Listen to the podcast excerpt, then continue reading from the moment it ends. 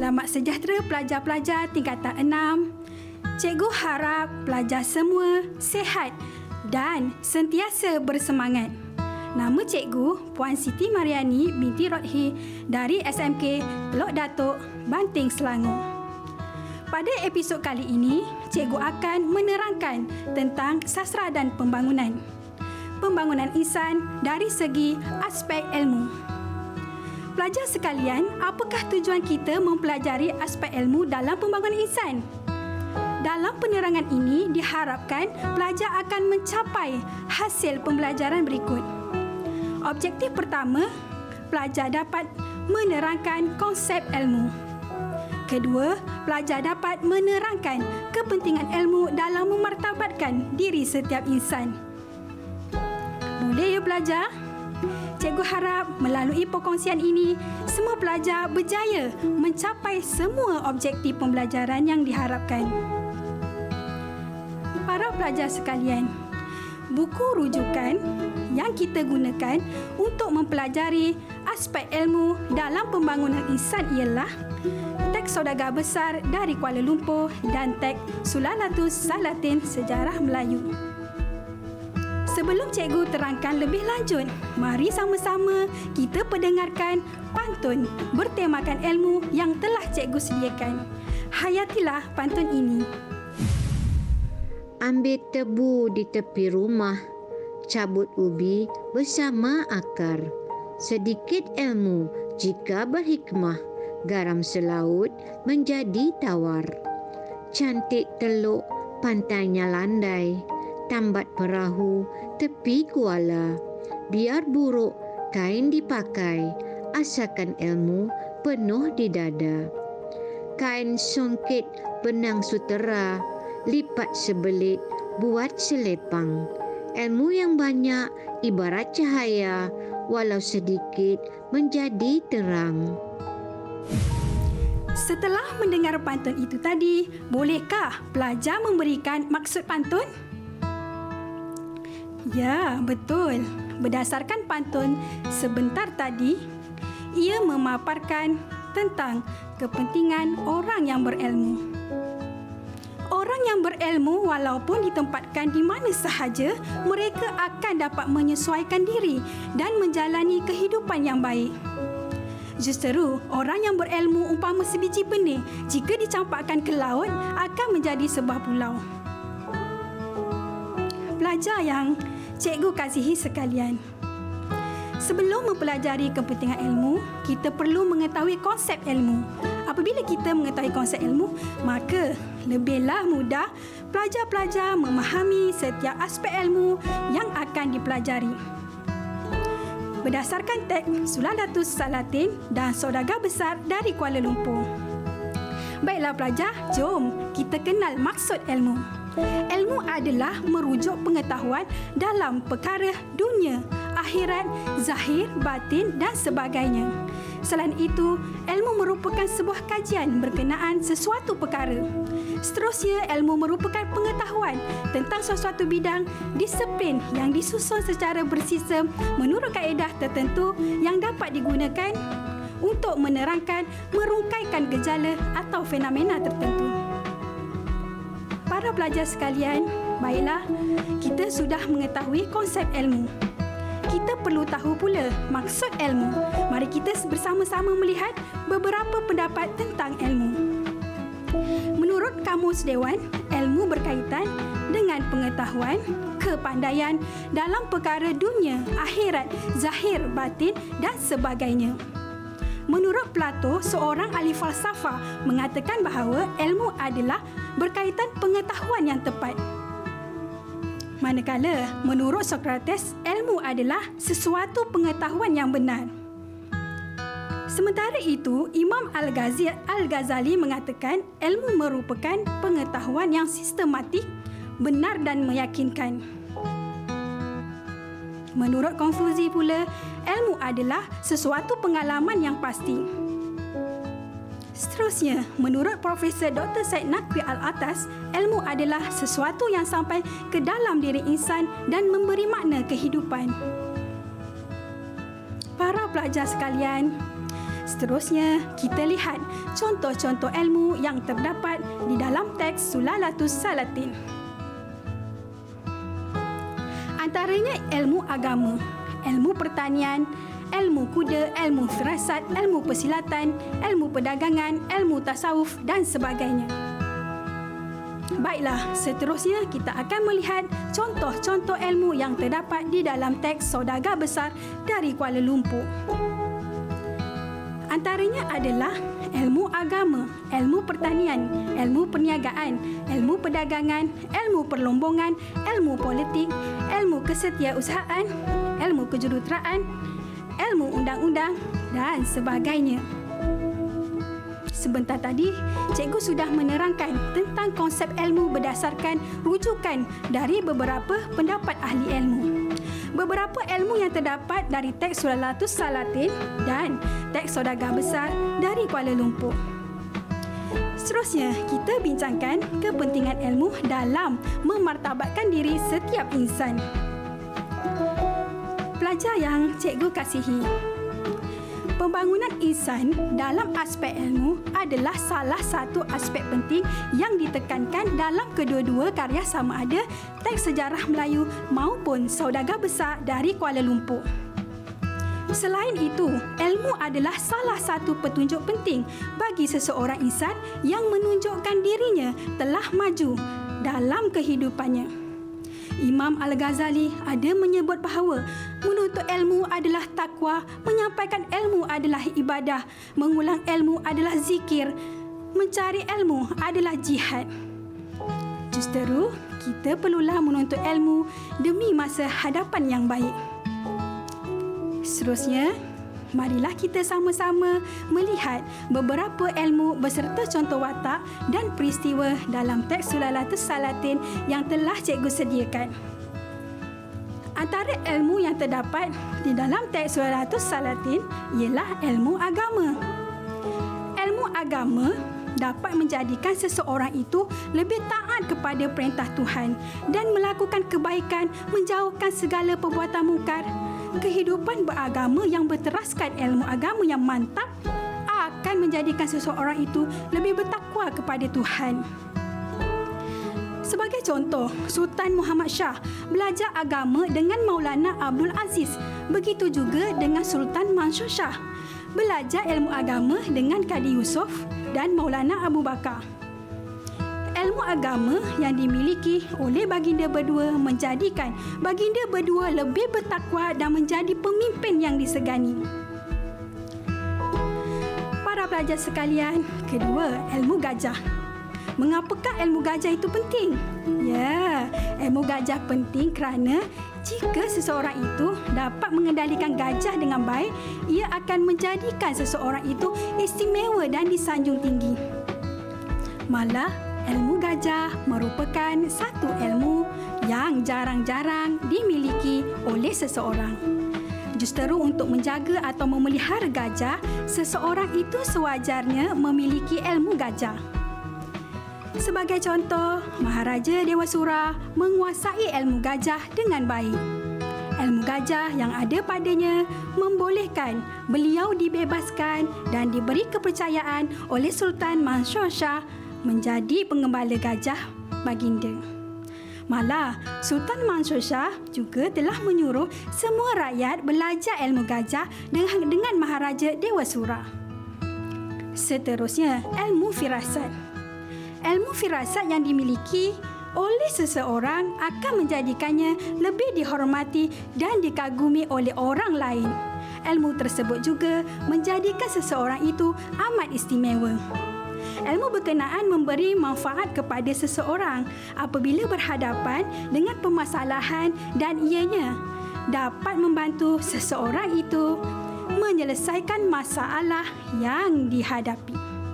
Sebagai contoh, Bendahara Paduka Raja memerintahkan pahlawan-pahlawannya mengejar Maharaja Dewa Sura yang melarikan diri. Walau bagaimanapun, Seri Bija Diraja tidak tergesa-gesa seperti orang lain kerana dengan ilmu firasat yang ada padanya, dia tahu musuhnya itu tidak akan terlepas dari tangannya. Akhirnya Sri Bijadi Raja dapat menangkap Maharaja Dewa Sura. Seterusnya, ilmu kepahlawanan. Dengan ilmu kepahlawanan, seseorang itu dapat mempertahankan diri dan negaranya daripada ancaman musuh. Ilmu kepahlawanan wajar dipelajari oleh setiap insan. Sebagai contoh, Sultan Mansur Shah menggalakkan rakyatnya mempelajari pelbagai ilmu, termaksud ilmu kepahlawanan. Baginda sanggup membiayai perbelanjaan kepada sesiapa yang hendak mempelajari ilmu kepahlawanan. Selain itu, Hang Tua mempunyai ilmu kepahlawanan yang tinggi. Kepahlawanan yang dimiliki oleh Hang Tua menyebabkan beliau dapat mengalahkan para penjurit dan tamisari sehinggakan beliau dianugerahkan gelaran Laksmana. Para pelajar sekalian, seterusnya ilmu perdagangan atau ilmu perniagaan.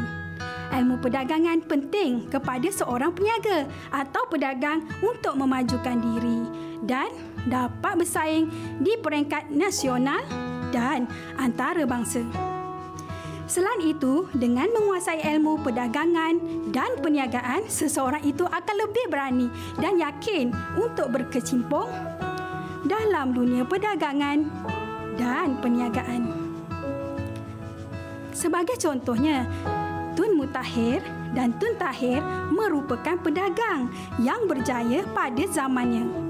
Selain itu, dengan memiliki ilmu perdagangan dan perniagaan, Tun Mutahir dan Tun Tahir dapat menjana keuntungan yang berlipat ganda sehinggakan menjadikan mereka kaya raya.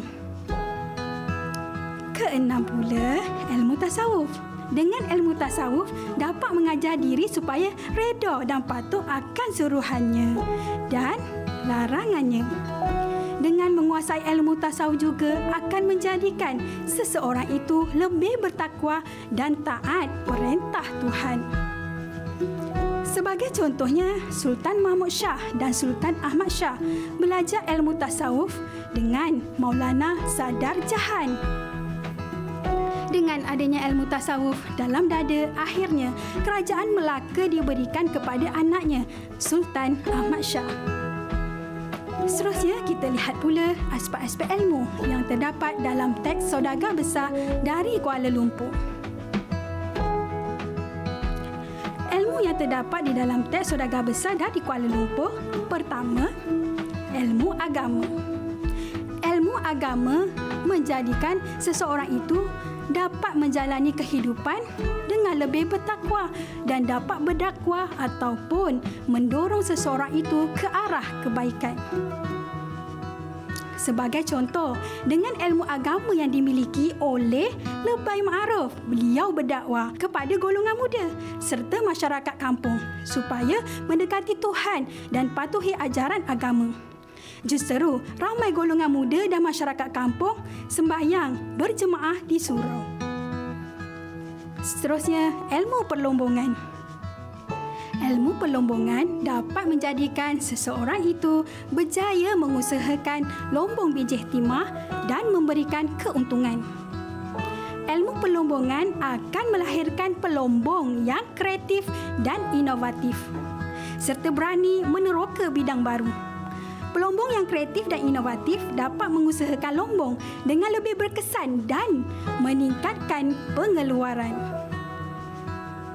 Sebagai contohnya, Robert telah dihantar oleh Datuk Tan belajar di salah sebuah universiti di London berkaitan kejuruteraan perlombongan. Dengan harapan apabila Robert tamat pengajian kelak, Robert dapat membantunya untuk mengusahakan lombong bijih timah peninggalan datuknya di Lembah Tualang. Para pelajar sekalian, dalam teks ini juga ada digambarkan tentang ilmu politik. Ilmu politik dapat menjadikan seseorang itu prihatin, bertanggungjawab bagi membela nasib penduduk dan mengukuhkan pengaruh politiknya dalam kalangan masyarakat ilmu politik juga akan melahirkan seorang ahli berkarisma dan bijak menyusun strategi politik. Sebagai contoh, Yang Berhormat Muhammad Yusof mempunyai ilmu politik. Beliau sangat prihatin dan mampu mempengaruhi rakyat di Kampung Pulai dan akhirnya beliau dilantik menjadi wakil rakyat yang berhormat Muhammad Yusof mampu mempengaruhi rakyat di Kampung Pulai dalam mengekalkan kedudukannya. Seterusnya ialah ilmu kesetiausahaan. Ilmu kesetiausahaan dapat menjadikan seseorang itu setiausaha yang cekap, lebih berkeyakinan tinggi, berdisiplin, berkemahiran tinggi dalam pengurusan pejabat dan bertanggungjawab melaksanakan tugasnya. Sebagai contohnya, Mahani telah mendapat pendidikan sehingga tingkatan lima dan meneruskan pengajiannya dalam bidang kesetiausahaan selama setahun.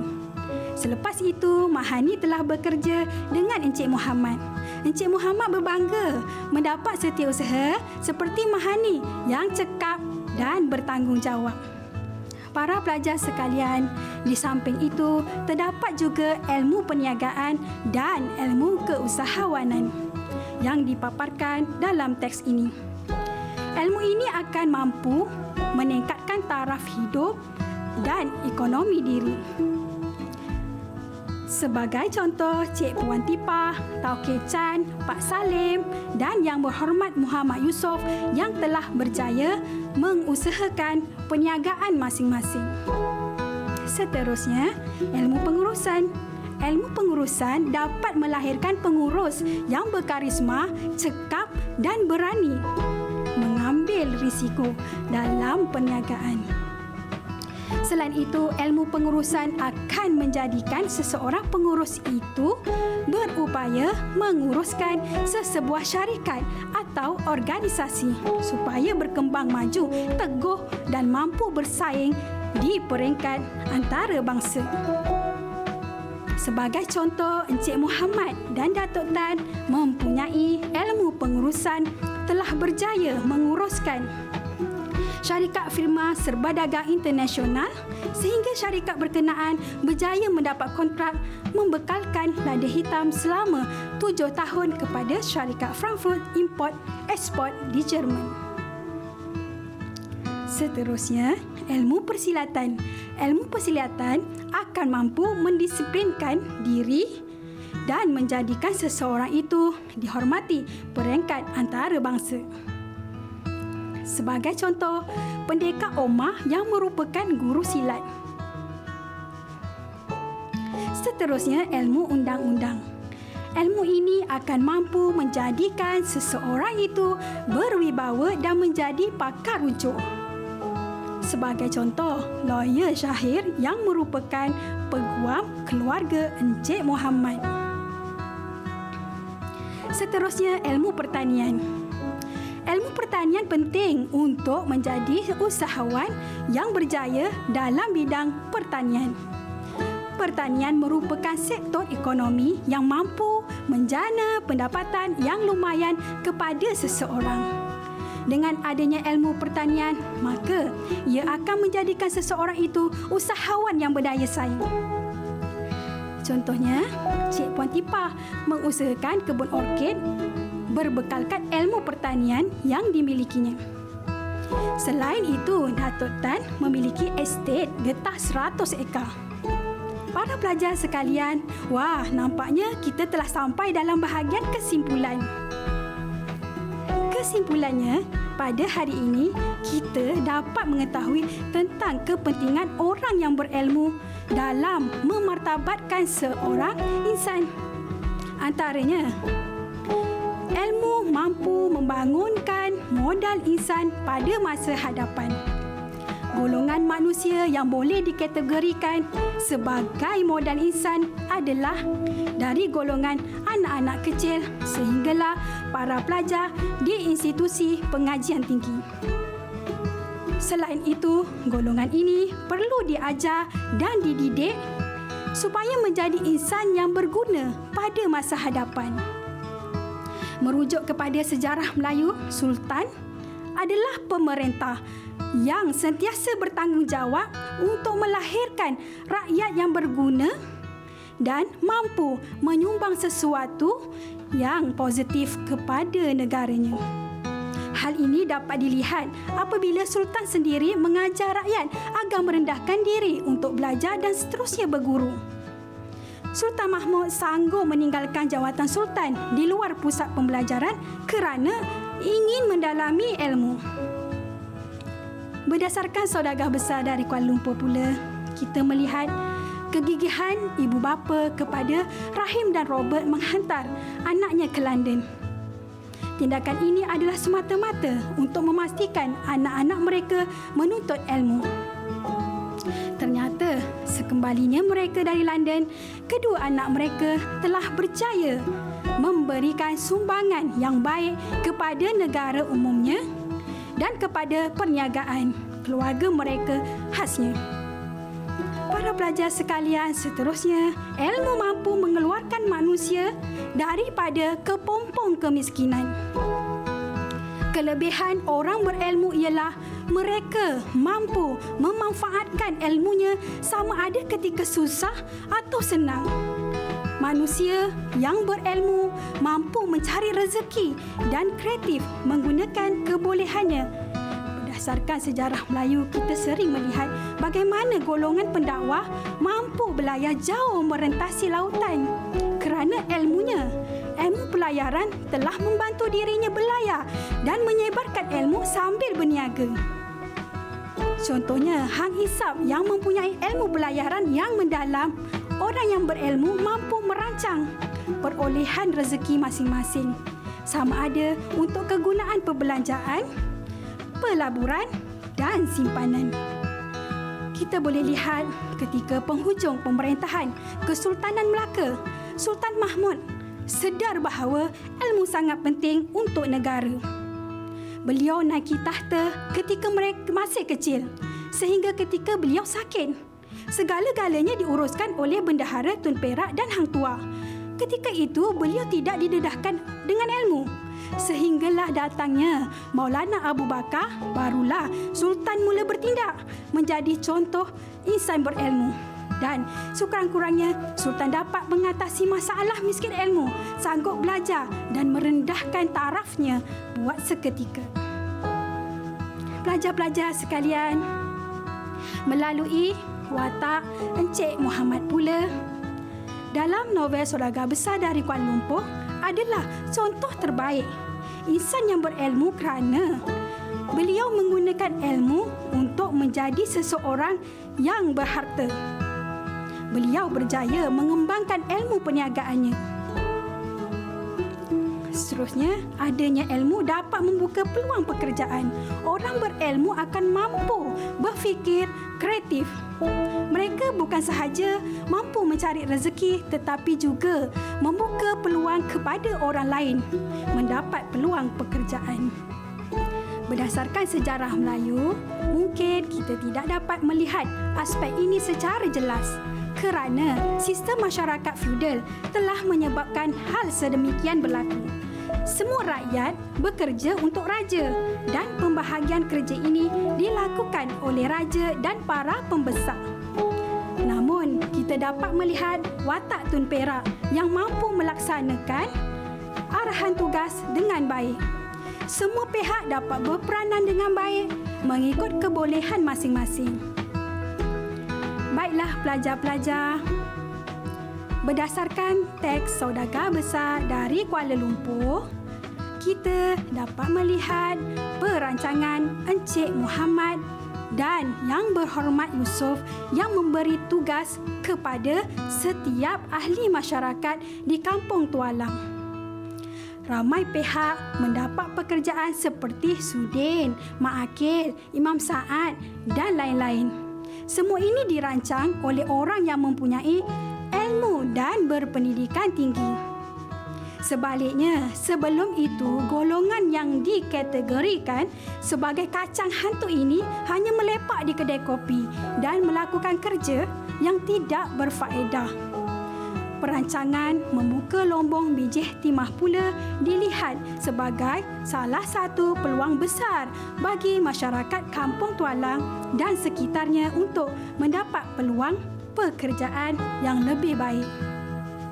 Pengusaha yang berpendidikan tinggi seperti Encik Muhammad telah membuka peluang pekerjaan itu kepada ramai orang termasuklah kepada anaknya sendiri Rahim yang baru menamatkan pengajian di luar negara. Seterusnya, ilmu akan menyebabkan seseorang itu dihormati dan disanjung tinggi. Seorang yang berilmu tinggi akan dihormati kerana kebolehannya dalam pelbagai bidang. Penghormatan ini akan datang dengan sendirinya sekiranya kita membuktikan keilmuan kita dan beramal dengan ilmu yang telah dipelajari. Berdasarkan teks sejarah Melayu, watak Maulana Abu Bakar dihormati oleh Sultan kerana dirinya kaya dengan ilmu pengetahuan. Sultan sanggup menanggalkan pakaian diraja kerana merasakan ilmu Maulana Abu Bakar lebih bernilai dari jawatannya. Berdasarkan teks saudagar besar dari Kuala Lumpur pula, Encik Muhammad dan Yang Berhormat Muhammad Yusof sangat dihormati oleh orang kampung kerana ketinggian ilmunya. Begitu juga Lebay Ma'ruf dan Imam Sa'ad sangat dihormati kerana ketinggian ilmu agamanya. Malah setelah Rahim menamatkan pelajarannya, pendapat beliau didengar dan diterima oleh ayahnya. Lebih Ma'ruf pula sangat dihormati oleh Encik Muhammad dan cadangannya untuk mewakafkan harta dan membina surau di tempat pelombongan diterima oleh beliau. Para pelajar sekalian, untuk mengukuh kefahaman pelajar-pelajar, mari kita cuba menjawab beberapa soalan. Soalan pertama, ilmu mampu memartabatkan diri setiap insan huraikan pernyataan tersebut dalam konteks pembangunan diri anda. Berdasarkan teks Sulalatus Salatin Sejarah Melayu 25 markah. Kedua, berdasarkan novel Saudagar Besar dari Kuala Lumpur SPDKL, bincangkan ilmu yang terdapat dalam novel tersebut yang boleh dimanfaatkan dalam diri anda dalam konteks pembangunan insan 25 markah. Buatlah latihan ini bersama-sama rakan untuk mengukuhkan lagi pengetahuan tentang aspek ilmu berdasarkan teks saudagar besar dari Kuala Lumpur dan teks Sulalatus Salatin. Baiklah para pelajar. Wah, kita sudah sampai ke penghujung bicara. Semoga apa yang telah cikgu bicara tadi akan memberi manfaat kepada semua. Selamat belajar dan membuat latihan untuk terus maju. Ingat, usaha tangga kejayaan. Fikir-fikirkan. Moga berjumpa lagi. Sekian, terima kasih.